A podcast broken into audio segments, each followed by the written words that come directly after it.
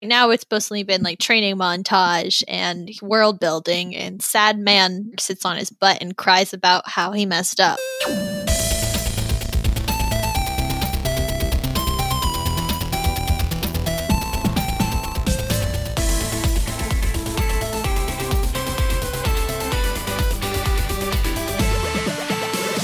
Welcome to Love It or Weeb It, where we let you know if we love an anime enough to recommend it to everyone, or if it's just for the worst of the weebs.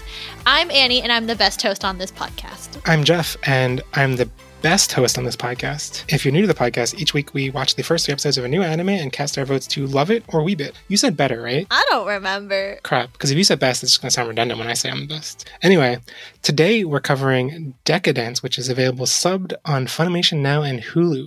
Before we get into Decadence, Annie, have you been watching any other anime? Kind of. Tell listeners how you've been cheating on them. Okay, I'm not cheating on them. So I read the manga up to like episode fifteen, and I'm starting Black Clover now from that point.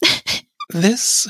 Because I couldn't stand watching the beginning of Black Clover. It was just painful. So everyone was just like, just read it until it gets good. And I was like, okay. So if so if your condition was reading it until it gets good, why did you stop at chapter fifteen and not... People, not chapter fifteen, to like oh. where episode like fifteen. That's what everyone said, just watch it from there. So So it's like, is that like roughly chapter thirty or so? Listen, Jeff, I don't remember what I've done.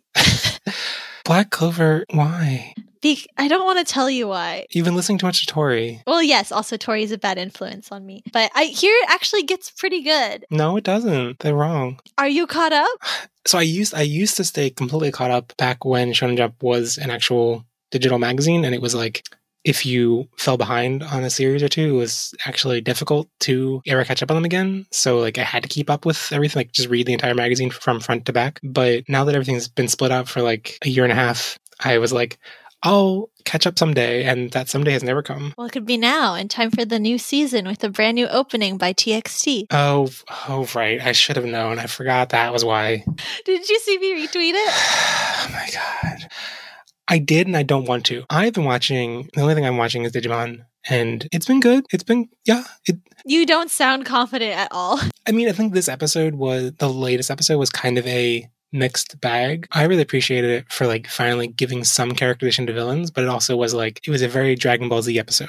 Like the characters kind of just stood around and watched a fight for the whole episode, which is weird because Digimon's never done that. So it's not like a worrying trend. It's like a, okay, that was kind of an off episode, but it was also interesting for other reasons.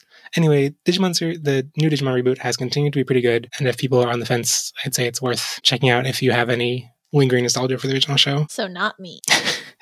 I, yeah, I am curious. I am curious for you to try to keep watching at some point, but like we were talking off mic before about how you didn't realize it's the kind of show that runs for like fifty plus episodes. Yes, that's terrifying. Does that completely kill your interest in it?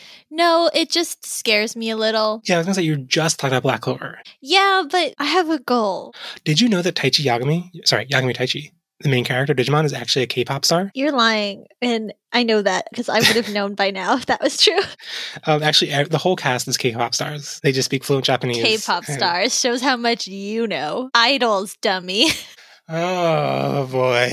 Can't believe you. Now that Annie has ruined everything. Also, Not Your Idol is good. Sorry. Unrelated. But completely unrelated, but okay. It's a good series.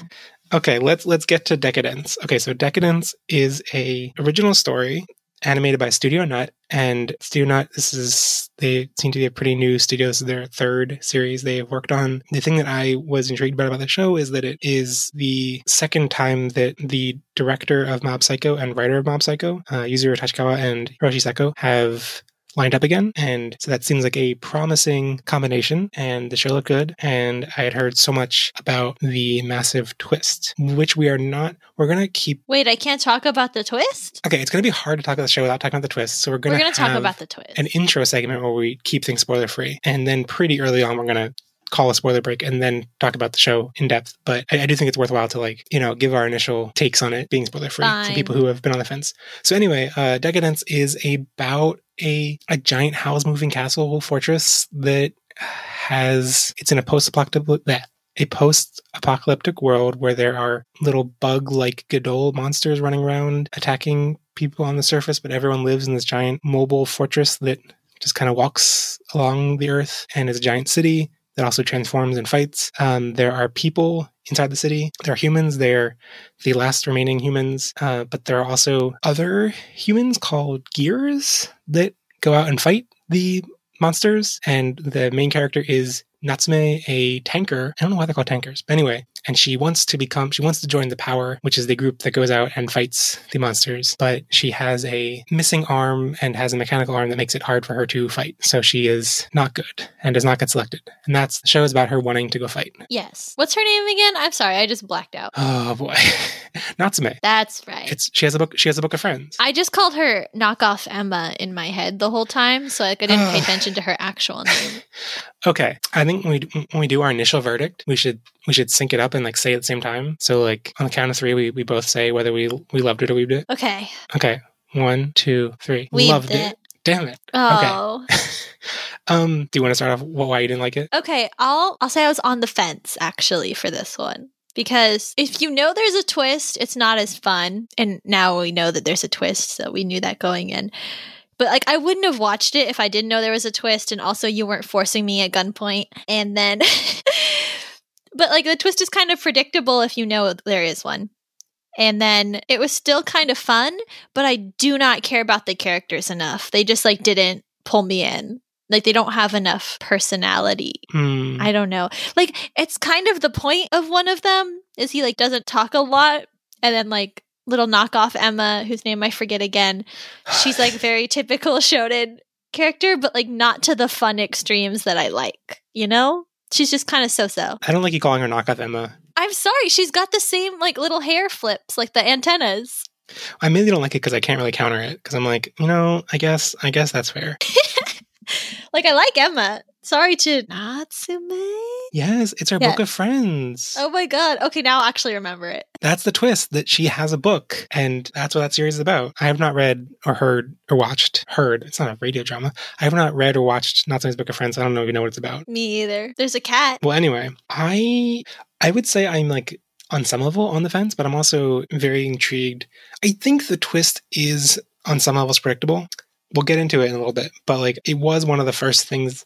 Like I remember when I first played episode one, I was like, I wonder if it's this. And it was one of those things that flashed before my eyes quickly. But by the end of the first episode, when I was like, my boyfriend and I sat down and watched it, and at the end of the episode, we like speculated on what we thought the twist might be. By that point, I had already forgotten of that initial thing I'd had. So like there were enough other red herrings that I was, it wasn't like, oh, well, duh, that was the thing I always thought it was. Um, But I think that the twist presents an interesting enough world that I am intrigued to see how it is resolved and where it heads and what kind of message it has in the end.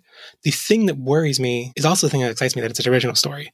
But like original anime stories can be a very mixed bag because it's exciting because it, you know, is a project that had enough potential to get greenlit and whatever. But also like it could go completely off the rails. It could, you know, like there's no prior vetting of it being a great story in some other form first. And the thing that worries me also is that the, the primary writer, Hiroshi Seko, I don't think they have, mm, I mean, I, when I was looking at their list of credits before, like most of the things they're credited with are series composition of adaptations. And they've done lots of things. They've done like Attack on Titan, Dora Hedora, Vinland Saga, Mob Psycho.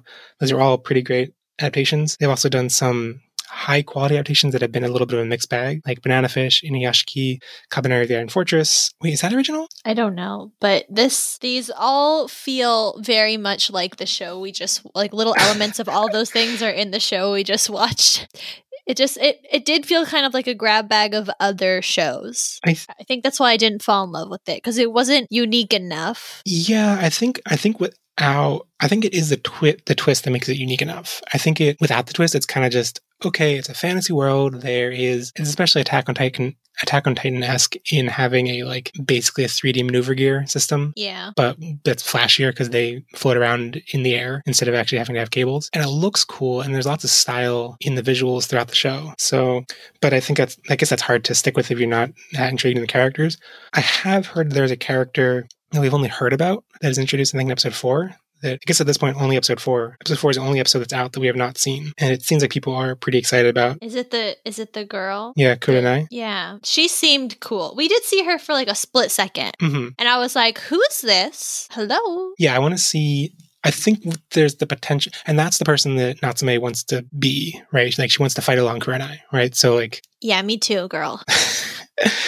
Um, so I'm intrigued. I, th- I think it's like I, I love it and want to recommend it on this on the angle of like this is the this is the show to watch out for. Like this is like a buzzworthy show this season that like is is worth checking out and worth being along the ride for. I think it could get good is the thing. It could get really interesting, but I'm not sold on it yet. Okay. I guess that's my thing. I don't hate it, but I'm just not I'm not sold. They need to give me a little some more. Like this lovely lady that we didn't get to see yet. All right. Do you have anything that you want to discuss? Anything more that you can discuss without spoilers? No. All right. So we're going to be talking about the big spoiler twists for the for the series. Go and watch up through at least the beginning of episode two because that's where everything is revealed. Uh, stay clear of watching the opening on YouTube because yes, for sure, don't do that.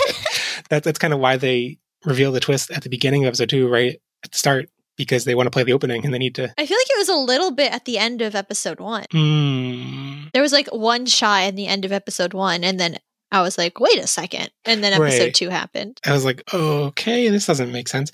But yeah, let's... Okay, we're going to talk about the spoiler now. So go run away. Go flee from the Godol of spoilers. Okay. So they are imprisoned in a fantasy... Not a fantasy. In an entertainment dome. Yes. I think it's like hearing that there was a twist... And then as soon as I sat down and watched the first episode, beginning of the episode, I was like, oh, I wonder if it's... Oh, now I can't remember the original source it's from. But I mainly know the Simpsons episode that played in the trope of the, the family that like is living out a life in a home, but they're actually just in a dome in a zoo. What oh, is that from? I don't know what that is. There's some famous movie that it's based on, and I cannot think of the name, so it's hard to Google. Anyway... Um, it's not quite that, I guess, because they are, they're not just being observed from the outside. It's a, uh, it's like a video game for other people. It's like a video game, but it's not. That's well, it kind of it, it is because like, so here's what I was a little confused about. So this twist was weird. Turns out that Natsume's boss, look, I remembered her name, Natsume's boss, whose name I can't remember. I was going to say, hey, can you name his name? No. Um, it's in the, the outline. They're all there. All right. Well, Moody Guy. I don't care about these people. I'll never watch this show again. Uh, um, what's his name? Kaburagi. Kabur- I'm not doing this. Anyways, Kaburagi. Kaburagi. I just can't say words sometimes. So Kaburagi is really, um, he's not a human. He's like an android or cyborg that is piloting this human body from afar. Same. Yes, same. So I was like, okay, sure. And I was like, where does the entertainment come in? And I guess other cyborgs or other aliens? I don't know. Come and they pilot these, the gears who like fight the Godols. And like, is that for fun? Is that like the fun aspect of this? Yeah, I think so. I think what's confusing is that they explain that it's a, an entertainment complex and that people come for entertainment, but the primary avatar that we have into the, the quote unquote like real world angle of things is Kaburagi, and he does not seem to be a play. He seems to be someone who is like enslaved by the corporation for some reason. And yeah. even before like the event in the, in the in the flashback of episode two, they explain how he's kind of been like compromised to the point where he has like been given a task that he is to fulfill for the rest of his days or whatever. And he by the end of the episode is like willing to like let himself die because he doesn't want to keep doing it anymore or whatever. But even before the even before the event in the flashback that like gets him tied into that, it seems like he was still like owned by the company and was like I think like a plant. Like the closest equivalent I can think of is like if oh god, what's the League of Legends developer? If if Riot like had you can't even call them employees. If Riot owned people that they had at the top of the League of Legends rankings as like an example, they had like bots at the top of the rankings because like these aren't people, right? But I think they are. I'm very confused at that because if they are, then they're murdering them when they pop open the cyborg bodies and rip the brain out. Right. I think. I think the implication, like, I don't think Kaburagi is supposed to be a quote-unquote bot. I think he is, like, the ruling class of the world is the cyborgs or androids. I forget what term they use. I think they use cyborgs, but who cares? So, yeah, I think, like, the, the cyborgs are supposed to be the ruling class and also the, like, players of the game. But it's just that some of them, like Kaburagi, have been imprisoned by the corporation is my sense. But it's all been so vague. I'm not sure. Yeah, they aren't really explaining it very well, which is fine. They're just kind of throwing you into the world, and that can be fun. But for me, I just do not care. Like, what are the stakes? Is he going to really die? I don't care. He's a cyborg. They didn't make me love him yet. But he's so cute in his real form. Yes, he is quite adorable. But I found one of the things I found difficult discussing the series and the boyfriend was just we were talking about, I think there are, like you were saying, there's so many mysteries about the world or like things that haven't been explained about how things actually work. And I don't inherently find that frustrating. it's just, it is kind of hard to talk about things because I think people have different interpretations on how things are working. And I think we just have to, we'd have to watch more to see how things fit together. But in talking about, one of the things that we were confused by was the how the human bodies work and how the, the quote unquote gears that the, the players inhabit. And like yeah. his take, which is not what I initially thought, but now I've come around to it, is that like the the humans, the tankers are basically raised and then at some point like get possessed by the players. Oh, I don't I don't know about because that. Of the chip. Like the chip is what controls their brain or something. But My my first take was so. that I assumed that because they were because they had like blue skin and like horns and stuff, I assumed they were like artificial bodies or like three D printed bodies or something. But if they can modify, because they did walk past a like boost that would modify your your loadout or your your avatar or whatever. So oh, see, I didn't see that. I guess I wasn't paying close enough attention. But um, but yeah, one of the, the looping back to what I was saying before, like the we found it confusing talking about it because when we were talking about, we kept throwing around the term avatar, and when I was talking about avatar, I was referring to the the gear like Kaburagi's human-esque body is yeah. Kaburagi's avatar. But you're, normally when we're talking about series like this, when you say avatar, you usually mean like the little cute chibi form, but yeah. that's his real android body. See, okay, what my um, impression was is that everyone gets like an artificial body when... What do you mean everyone? I guess the cyborgs, when they have an avatar to like go fight the mm-hmm. good all for fun, because I guess that's fun for them. Um, you know what? They did make a, d- a distinction between players and the and the cyborgs who were playing and called them like, well, I guess if they're top tier, they're like rankers, but they also said like players, not them. Yeah, that's there's there's tankers, rankers, players, and like yeah. the rankers. It seems like there are players and non-players, and I, yeah, I just find it. I just don't. It doesn't make sense to me to have this ranking system and then have people at the top of the ranking system that are not players. Yeah, that was also very confusing because it seemed like a lot of these cyborgs were in the top. And I was like, what is happening right now? Because that doesn't seem like a very good business model to have only bot- bots. Well, no, I think this, the cyborgs the cyborgs are the, the market. The cyborgs are the players as well. Are you sure? Because I think so. They were saying stuff like, oh, now that I'm a ranker, I'm not replaceable. And I'm like, right, right. What does this mean? So I, th- I think everyone that is in the, the player base, so I think it's that like there are players and there are plants owned by the corporation, but both of them are cyborgs that are playing through these human avatars. So it's like Kaburagi is still interfacing with the system like all the other cyborgs do. It's just that he is not someone with free will and agency. He did not choose to pay money to come to this experience. He is enslaved by the corporation. Is the vibe I got? Okay. Uh, I I see where this is, but I don't, I just don't know. Because I feel like the other players aren't cyborgs. I feel like they're like aliens or some shit. I don't know. There were some moments early on where they were showing the... when I was still like adjusting to the quote unquote real world, like showing the the base where they are outside of playing in the game, where I was still adjusting, so I'm not sure. Maybe there were aliens and other things. That, also, their their cyborg bodies, like those could be aliens. I don't, I don't know. Like it's they're very cartoonish and it's hard to distinguish.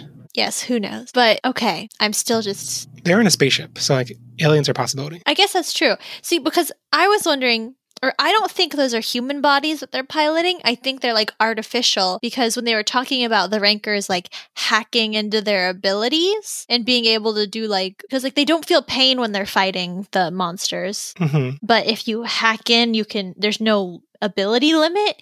And I was like, a human body, no matter how, like, mm. like if you're taking over, if you're piloting it, you can't like exceed its abilities. Like you suddenly can't like go faster. Or yeah, you can't like up the muscles by removing a limit. Like they would have to yeah. have trained the muscles. So that, I see it what just, you mean It there. Doesn't make sense to me. And like they were just like, oh, you exchange like that for being able to get hurt in real life. And I was like, okay, well, that's another thing. Like they're able to take so many hits. And if that's like a real human body and not just like an avatar, then it wouldn't be able to take so many hits, I don't think. Right? Yeah. And it's also so like when you talk about it in abstract terms, like taking hits, that's easy to like abstract. But if we're talking about like, okay, what if their arm gets chopped off? What happens? If it's a human body, that's never going to regrow. But if it's some kind of artificial thing, then like, okay, you could do some magic or whatever. But like, if they're just human bodies, then like, do they then never get to use their arm again? Is that part of the thrill of the game? They didn't seem to talk about that angle of it. So yeah, they just said if you died, you'd have to start all over with a new body. And I was right. like, that was the one moment that would have maybe sold that it's like they're stealing humans. but there's not enough humans. There's not enough humans. They couldn't reproduce them fast enough to have people play as those characters. They would just die too fast. I guess so. But also, like, the fact that the... I think the confusing point is, like, what is going on with those chips? Because with those chips that Kaburagi is recovering, and how, like, he's recovering ones that are humans that are malfunctioning. What I the way I interpreted that initially was, like, humans who are just, like, not really fitting in with society, or not, like, you know... Yeah, who are causing trouble. Yeah, just causing trouble in general, you know, like, not... literal. Well, I mean, to contrast that, the way my boyfriend took it was that, like, they are mind controlling them with those chips, and the bugs are the people who can't be mind controlled. So they are not eligible to be, they're not eligible to become gears possessed by players because the mind control is not working. But yeah, my interpretation was, like, there was no mind control at all. So yeah, I think they were just, like, because they advertised that in the entertainment center of Decadence is you can go look at an almost extinct, like, species of humans. So, like, come, you can mm. just go hang out with them. And I'm like, that's awful, but yeah, you and yeah, I think that that framing, that marketing would be completely different if it was about possessing their bodies. It would be like, live as a human and, like, be a part of their world. It wouldn't be like, go watch them. Yeah, it's very confusing. It's kind of cool to, like, try to piece together this weird world, but it's like, it's a lot. There's, like, a lot now, like, the, all the terminology. Like, if you haven't watched it, this is just annoying. Yeah, I think I, I, in general, enjoy this kind of speculation, piecing together the world. But I do think it is, some of it is just frustrating. Like, the fact there there are a bunch of proper nouns just being thrown around, like tanker, gear, player, ranker, like, and a lot of them power, like, that that have overlapping roles. And, like, the fact that it's like, oh, well, you're a tanker and you want to join the power, which is mostly formed with gears who are rankers. And it's just like, oh my, like, these are, I think proper nouns like that are a lot easier to accept if they're, like, very discrete concepts that, like, the fact that it's so complicated and convoluted makes it, like, ooh. It's less fun, and it's more yeah. like, yeah, we get it. It's a fantasy world. Thank you. At least, like, comparing it to, like, Attack on Titan, it was very simple. There's the Titans, and then there's, like, the Survey Corps, and it's like, that's completely acceptable language. It's like, it's the military, that's something we're familiar with, and then they introduce the foreign concept of Titans, so it's not as much for us to process, you know? Right. I think the better parallel to draw with Attack on Titan is that, like, by the end of Attack on Titan, or at least by where the anime is at this point, it's like, there is a lot of proper noun terminology. But it's like that thing had those things have been introduced once you're fully invested and want more, like, backstory and how things yeah. work and fit together. And it's been over time. It's right. not right away. Right. Like, and I think that's what makes something a mainstream hit, is if it's so easily digestible that you don't need to understand these proper nouns. So I guess that is something that is, I think, really limiting the broad appeal of this show. Yeah. Like, even in, like, My Hero, they're, like, quirks, and, like, that's the weird thing, and we get used to it. And then they introduce more weird shit later, but... If we're going to talk about broad appeal, Kaburagi's pretty hot. All right, listen here, you. Perhaps, but I really want to know more about that lady that we keep seeing in... Yeah. Kurenai, is that mm-hmm. her name? See, love her. She looked great. I also love that mean girl. Wow. What was her name? Way to endorse problematic behavior. I don't remember, but it was on the wiki. I looked it up. With the purple hair. Mm-hmm. I loved her. She's awful, and, like, I really love those characters. You really see yourself in them, don't you? I do, and wow, I saw her outfit, and I was like, girl, even in this weird post-apocalyptic world, I see you. She's uh, Rinmei, or Rinmei. Rinmei, I love you, in case you're listening. I think that this show... The things I was saying I'm intrigued by to, like, see where it goes is that, like, I appreciate the themes it's dealing with, and I want to see where it... I really enjoy the pathetic fallacy of us knowing what's going on in this world and following an avatar who has no idea, and it would completely shake their worldview. Um, I think that's just inherently interesting to watch. I want to see where they go with it. I think the idea of her being a bug in the system is a cool concept. There there are a lot of queer metaphors you can stitch onto that. One of the thing that I've most seen discussed is... Uh, Vanellope in Wreck-It Ralph, who uses her glitching for oh, her own benefit, yeah. has been discussed a lot as being a metaphor for the queer experience. And I think Natsume is a little bit similar. And I I, I, I was sold on Kaburagi when in episode two, he's, like, basically, like, willing to let himself die, but is so intrigued by Natsume that he, like, you know, decides to take his, his oxyone or whatever and, you know, like, see if there's something Another to live for. Another proper noun that we need to know. We hate nouns. Common nouns are okay. Fine. We hate some nouns. Okay, wait. Interesting thing. Interesting thing. Mm-hmm. Um, I went on the wiki because I've been shamed for not knowing all the characters' names. And Kurenai, her voice actress, or voice actress, sorry, is the same voice actress as Pipe. And I don't know if that could be a thing later or not, but that could be crazy. What if what if that has a connection? What if I've cracked a spoiler? I think they wouldn't make it so obvious in the credits. What then, if it but... is, though? Hey, have you ever... Okay, the answer is probably no, but have you seen Miraculous Ladybug? I have watched like the beginning of the first episode, but I haven't fully got into it. Okay, well, anyways, so I, in the English version, the bad guy's called Hawk Moth. Um... So it sounds cooler than the butterfly, but the bad guy has the same voice actor voice actor as Adrian's dad, and everyone's like, "Oh, so Adrian's dad's the bad guy," and everyone's like, "What? No!" And then it was, and then he was the bad guy. It was that obvious. So mm. this could be something. Pipe and Kurenai could be a character. Well, fun fact about the voice actors you were talking about, uh, Eri Kitamura. She is known to be an amateur manga artist in Japan in her spare time, so you know. Oh, I love that for her. Maybe she drew Natsume's Book of Friends. Probably not. There's actually an... that, that is a real series with a real author. Yes. Yes. Anyways, this was fine. This was probably... It's better than... okay, but I still don't love it. And I wouldn't... I don't think I'd recommend it to people to check out unless they were like, I'm... pretty interested in that concept, I'd be like, sure, go watch it. Yeah, that hmm, that's the thing that's tough with series like this. The the parallel I'm going to draw is to Danganronpa V three, which is a another series with a big twist. Although that twist happens towards the end of the game, so it's even harder to discuss. But I find it hard to... Some of these things where it's like, the thing that's the most interesting about it is the twist. And it's kind of like, but if also the enjoyment of the thing comes from experiencing the twist, you can't really... This one's easy because at least you can say like, okay, you can just watch episode one and then you're ready for the twist. Danganronpa V three is like, okay, play like thirty hours and then experience the twist. And then maybe you'll find out that you liked the game enough to play it for that twist, which you didn't know before you started playing. So I don't know. I feel like this this show doesn't actually, like some of that hype that we're that I talked before about like, oh my God, you need to go watch it. You need to go, before you get spoiled, go watch it right now. You need, I don't think, I think we'll look back on the show and that first episode, watching that first episode without the twist will not really matter. I think in the scheme of things, yeah. like the twist of the show will become part of the commonly discussed discourse about the show. Like I think it's kind of like that one episode where you don't know the twist is an, an anomaly. And is not crucial to enjoying the show. Like I think finding out the the twist doesn't really matter. Yeah, to not to bring it back to Knockoff Emma, but like Promised Neverland, the first episode is like still, or it's like the same formula basically, is you don't get the twist until the very end. And like mm. that one's pretty cool, but when you're talking about it, you like, have to tell people what the twist is.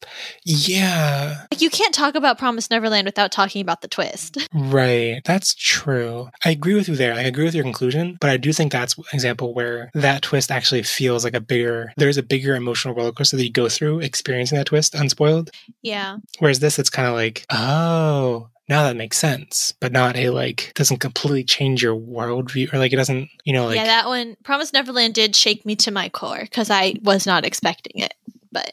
I mean, it's hard for me to put myself back in the mind space, because I was, you know, like, reading that, like, when Chapter one came out, but I think it's, like, the tropes of an orphanage. Oh, it's an yeah. orphanage, and the kids are graduating. It's like, okay, something bad's happening. Well, yeah, but you didn't know what. It's the execution of how bad the thing is that's happening. Yeah, they did a really good job, too, because it was very suspenseful, and you're like, wait, what the... fuck is going on here?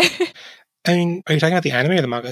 Because I do think both of them do that well. Both. Mm-hmm. But the I guess the anime, like with like the like pacing of how stressful it was, hit me harder. I haven't heard the best things about the anime adaptation overall, but that first episode at least, like, does that does that reveal well? It has its moments. Did you watch the anime or just read the manga? I think I watched the first episode or two, and then I think it was when my boyfriend and I just started dating, and I like was showing him the show, and was like, okay, we're going to watch this together. But then he just went and read the manga instead. So then I was like, okay, never mind. I don't need to do this.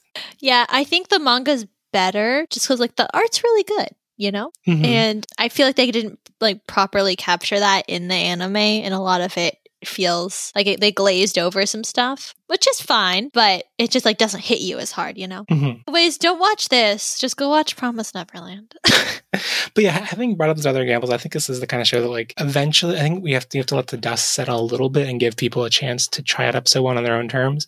But after a couple weeks, I think you will be able to discuss the show and just say, like, it's a show about humanity being enslaved an entertainment game where they are, you know, like hapless, I don't know, like bystanders to a media experience game kind of thing. And if that's the kind of, and then you can sell people on that setup. And if they're intrigued enough by that, then it's a show for them. But if they're not, then it's not a show for them. When thinking about wanting to love it, I was thinking from the perspective of like, this is the the show of the season to be watching, kind of like the most intriguing of the shows of the season. But looking at the full list, like I think Great Pretender and Millionaire Detective might, you know, beat it for that slot. So I'm I'm guessing this one probably is one of the more fun ones to talk about as it's airing, I guess.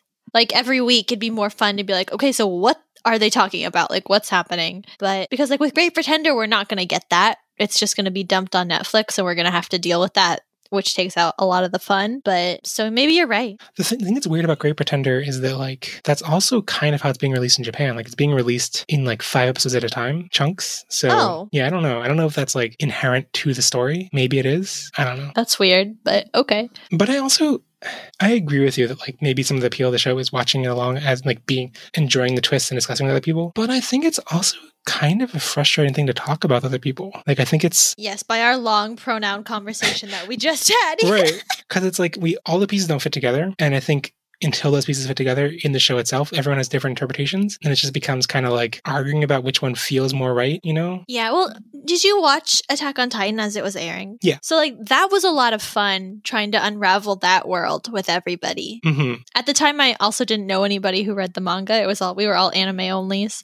And it was, it was a lot of fun, like week by week being like, what's going on? Like, how did that get in the wall? Who, where are we? And like, this doesn't have as much of the fun appeal, I guess, but it has a similar, like, I want to figure this out and talk to my friends about it. Yeah. If I were to compare them, it's like Attack on Titan was kind of like, the mysteries were so far out of grasp that it was like, you know, it's the trope of, I think it was in this anime opening as well, like the trope of a character just like grasping at the empty air and like, yes, there's nothing, nothing even on frame to, for them to grab at.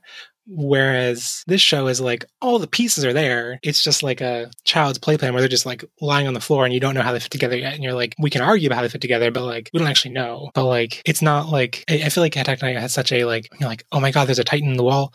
Oh my, what? Like, you know, like you don't even. That's fun. I love right. that.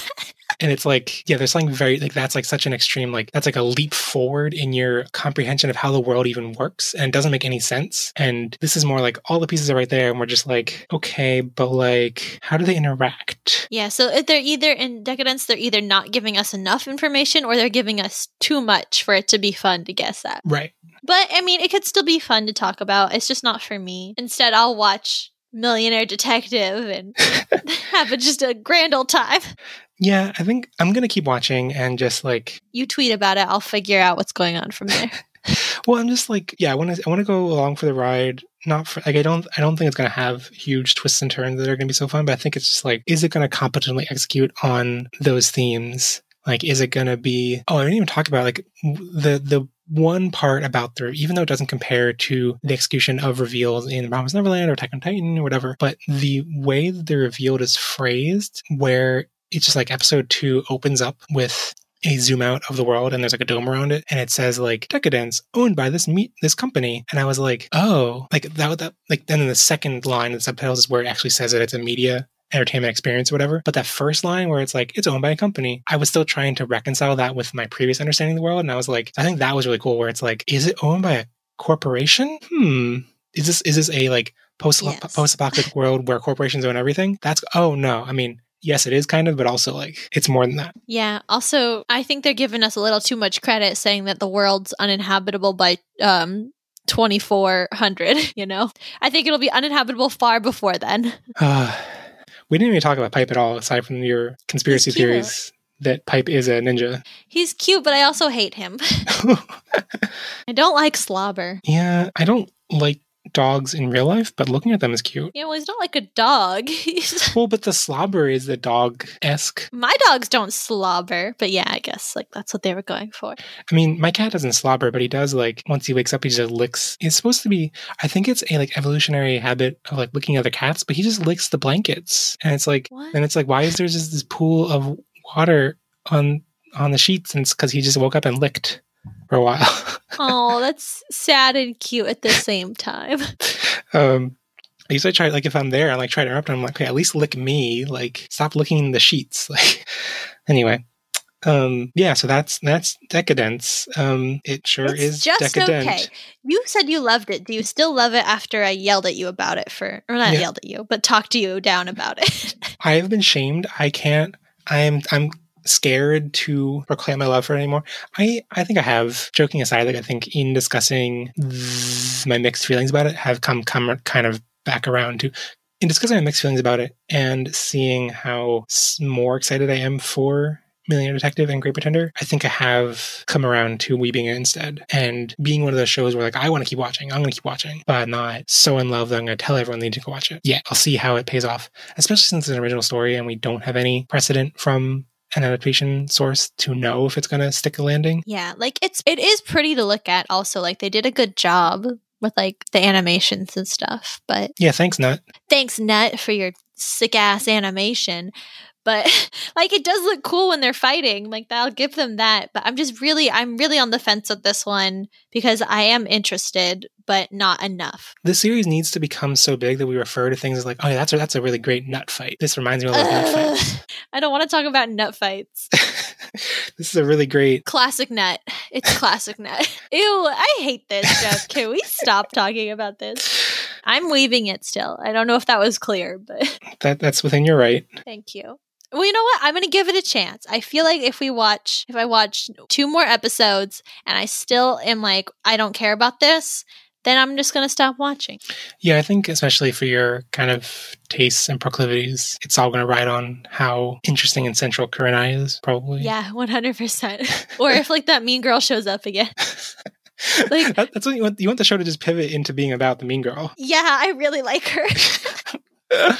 Uh, I just want pure, sweet, innocent children, and you want the mean, abusive characters. I want the mean girl to thrive, and then the girl who could beat me up, I want her to be the star of the show. Like, I just, I have simple desires, and this show needs to meet them. Okay, here's one more, no, it's, it's a debate topic, or just point of confusion. When my boyfriend and I were talking about that mean girl character, I assumed she was, you know, just like Natsume, one of the tankers, these... you know, like, mostly extinct race of humans that are raised on in decadence. He assumed that she was actually a player, and the reason she was making fun of her was because she, you know, like, knew that she was not, you know, like, not knowing what's going on with the world of the game or whatever. No, she's just a human, because else she'd be fighting. Right, that's what I thought too. Like, I don't think they would be in that tanker. Um, Cool. Well, I mean, they did say that it's like, you can go down to the tanker world and see them, but I thought they made it yeah. seem like she was a peer, right? That, like, had grown up with her. Yeah. And she was going to, she got a job as, like, a butcher, so. Yeah. Or whatever that's called. But this show does have a lot of aspects of things I like. I do like fun fighting. I do like powerful women. Just please, like, make that more part of the show. Right now, it's mostly been, like, training montage and world building and sad man that's really a cyborg sits on his butt and cries about how he messed up. Like, yeah, we all make mistakes, dude. Get over it. I also did not totally buy that. That mistake just seems so... That story was just so weird. Like, him yeah. being like, you don't want to do this. And then the guy just came back to him and was like, but I want to do it. And he was like, okay, here's how you do it. And it's like, huh? What? Yeah, it just... He didn't really have a good enough reason to want to do it also. And why did he know how to do it anyway? Whatever. I don't care. I just want my powerful and mean women. I will give this show another thing. They haven't, like, been gross about Natsume yet. Yeah, I think it's been pretty tasteful and respectful. Thank God. Except for that one guy. What's his name? Fennel? Oh, yeah. I loved him. I liked his he, hair. He was doing the... um. Kabedon with a with a knife? Like, or like, I don't remember. I think it was like a scraper thing that they yeah, used to like scrape yeah. the walls. It was something sharp, and I was like, okay, this is like, it was so villainous, I guess, and I was like, this is funny. But I do like that. If you're not afraid to die, it's not a lot of fun. But so there are characters, like, I, I just want to care. Like, make me ca- like these characters more. I guess, like, I'm being spoiled. I'm rewatching Haikyuu. I should have mentioned that I'm rewatching Haikyuu at the beginning. It's great. And it's just a, such a good job of making you care about literally every character. Mm-hmm. Like, even the opponents, like, I'm rooting for the opposite team at the same time I'm rooting for the main characters. But I'm just, like, spoiled by that, that now these other shows that don't make me care, I'm like, it's really not that hard. I mean, Haikyuu is a masterpiece on many levels. It's kind of an unfair comparison to be like, oh, it's yeah, Haikyuu did it. It's not that hard. It's just like every episode you care so much about someone, like a new character. character or like three new characters. And I'm just like, wow, I've been really like emotionally grabbed by this. And so now when I'm not by like another show like Decadence, maybe I'm just like, I need to care. I need to know your life. Mm. Tell me your backstory and why it's sad and why I should root for you. I guess they did show us Natsume's like dad died and she lost her arm, but... And you're like, I don't care about that. Is that? I think that was supposed to like make me care about her, but whew, it di- it didn't. Why?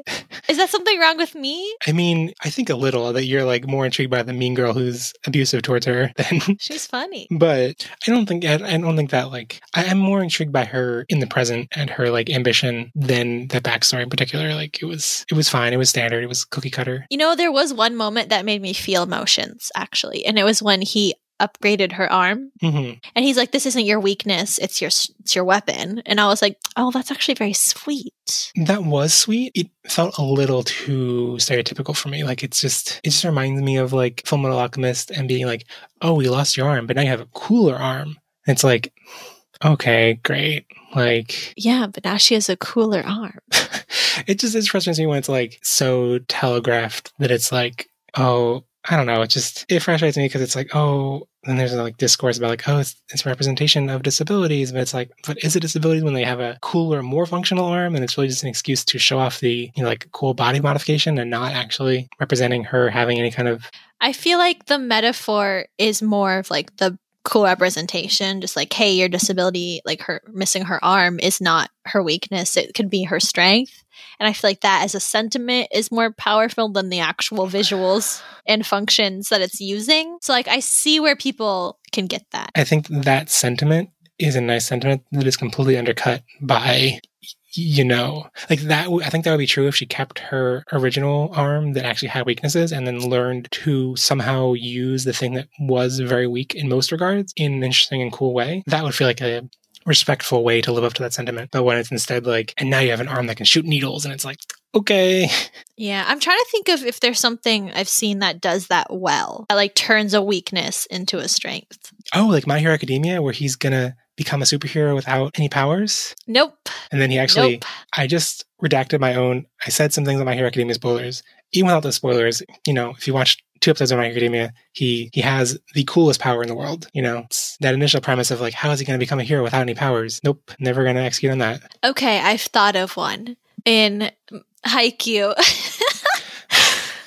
That's fair. Yeah, like like I was gonna think, I was kind of thinking uh, like uh, Hinata's like he doesn't really turn his weakness into a strength. It's just always a weakness. Being short's mm-hmm. always a weakness. I was thinking more like Kenma, like. His weakness was he was afraid of people looking at him for a while. And he was very socially conscious. In the game, he got good at watching people's eyes and where they were. So he like became really good at reading people in volleyball. And I was like, that's great. Because he's still very anxious, but he uses it to his advantage. Wow, I love my son. Wait, which one? Hinata or Kenma? Both. Oh, boy. I love all of my kids. Yeah. Like, on that note of Haikyuu, it's like the way stories like this execute that kind of your weakness is actually your strength is kind of like if in a pivotal moment of Haikyuu, Hinata just grew three feet taller. You know? Like, yeah. Okay. See, I now I see what you're saying, because I like that his weakness is his weakness the whole time. And he has to like learn to work with that. And it's also what yeah. it adds to his characterization, because that's how like the people he idolized were like the person he idolized was someone because of that. He sent like that opened up the door of possibilities, all this stuff. And then he is a represent. He becomes that idol for other people. And like, it's good. Everyone, please just go watch Haikyuu. I'm not joking. Like, it's probably my favorite. It's in the top three for sure.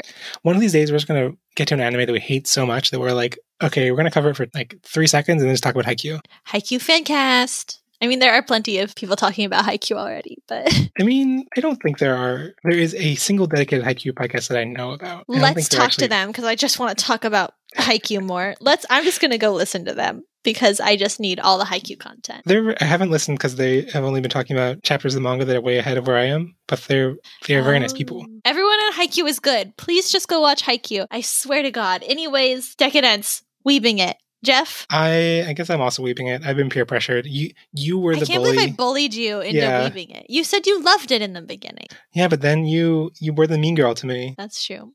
Honestly, if like she becomes more important and then Kurenai becomes more important, I might end up loving it. So I will watch a little bit more and I'll just keep an eye out for if they become main characters. Mm. Please just can you watch it and tell me if they become main characters because then I will watch it. I will try to keep up with it. Thank you. Okay, see, that's how I know you don't love it, because you will try to keep up with it instead of I'm going to keep up. I feel like there were lots of shows in the past that I've said I'm definitely going to keep up with it, and then I totally fell off. All right, that's true. Well, anyways, thanks everyone for listening. Sorry we weebed it. If you want to watch it despite what we've said, um, well, if you listen to this part, you probably watched it anyway. But yeah, go. It's on Funimation now on Hulu. Annie, what do you want to recommend that's not anime and not Haikyuu? Oh, God. Um, Billie Eilish's new song, My Future, actually is super good. Did you listen? No. It's it's like soft and like so chill in the beginning, and then it like picks up partway through, and it's like one hundred percent my jam. I was like really vibing to it. Oh, is this the one that has like an anime music video? Yeah, it does. Okay, this we said no anime. Well, it's not like anime because it's a music video, but it's an A M V, really. I think the only thing I heard about was that it had a, a very It's an A M V. Video. That's it. That's all you need to know. Go watch it. All right, I'm going to recommend the the latest summer event in Dragalia Lost, which I haven't had time to actually fully read, but just the premise of it is so batshit absurd that it Dragalia Lost is a very lighthearted, like fun kind of story. There is dramatic stuff happening in the main story, but like most of the events in the game are like, oh, these envoys from the stand-in for China came, so we're doing a Lunar New Year celebration, or like, or there's a circus in town, so let's have a circus celebration, or like every event is some kind of a distraction from the big war that's going on to have some celebration. Uh, this fun, lighthearted summer event is the characters go and like defeat a monster in on some summer resort island, and they defeat they defeat them, and then the next morning wake up in a murder game. With it's basically it's Danganronpa, and they, there is like a Monokuma from Danganronpa analog as well, and it's it, it's it's so bizarre because it's so different from the tone of the series. Like the tone of the series is like very upheart, very lighthearted, very upbeat, very like even the enemies become friends in the end kind of thing. And then it's just like you're all murdering each other. Find out who the murderer is, and it's like, what's going on? This is such a tonal divergence. But I haven't gotten to the end of the story to know how it how that actually pays off. But it, it's very you have to respect it for just trying everything. I'm not going to try it, but thank you. One day, I'll get Annie to try out good gacha games. Hey, no, I was going to say I've played them, but I haven't. It's fine. Wait, I'm playing B T S Uno still. Does that count? Nope, nope, nope. Leave a review on Apple Podcasts if you want to get Annie to stop talking about B T S Uno. And wow, also send us rude. your listener pick for this season. Send us feedback at loveitterweebit at gmail dot com or on Twitter at loveitterweebit. You can find me on Twitter at any other name. And you can find the better host at Jeff Like Jeff on Twitter. Oh, that's wrong. I'm the better host. Anyways, see you next week. Where we're going to be covering, we're going to be sinking like Japan twenty twenty. I'm ready to be depressed. I, it's going to be such a fun time. Thank you for brightening up our world. Bye. Bye. And as we always say, it's ten p.m. Do you know where your anime are?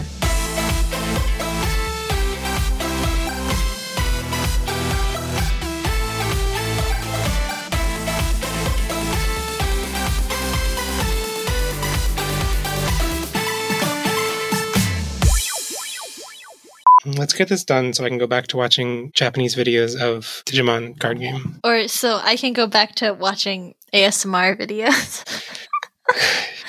That's so two summers ago. I don't know what I'm doing.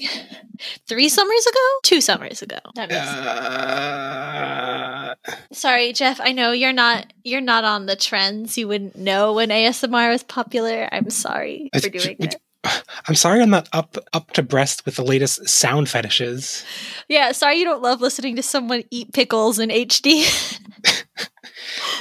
That's okay. I love their when they go crunch on like those pickles.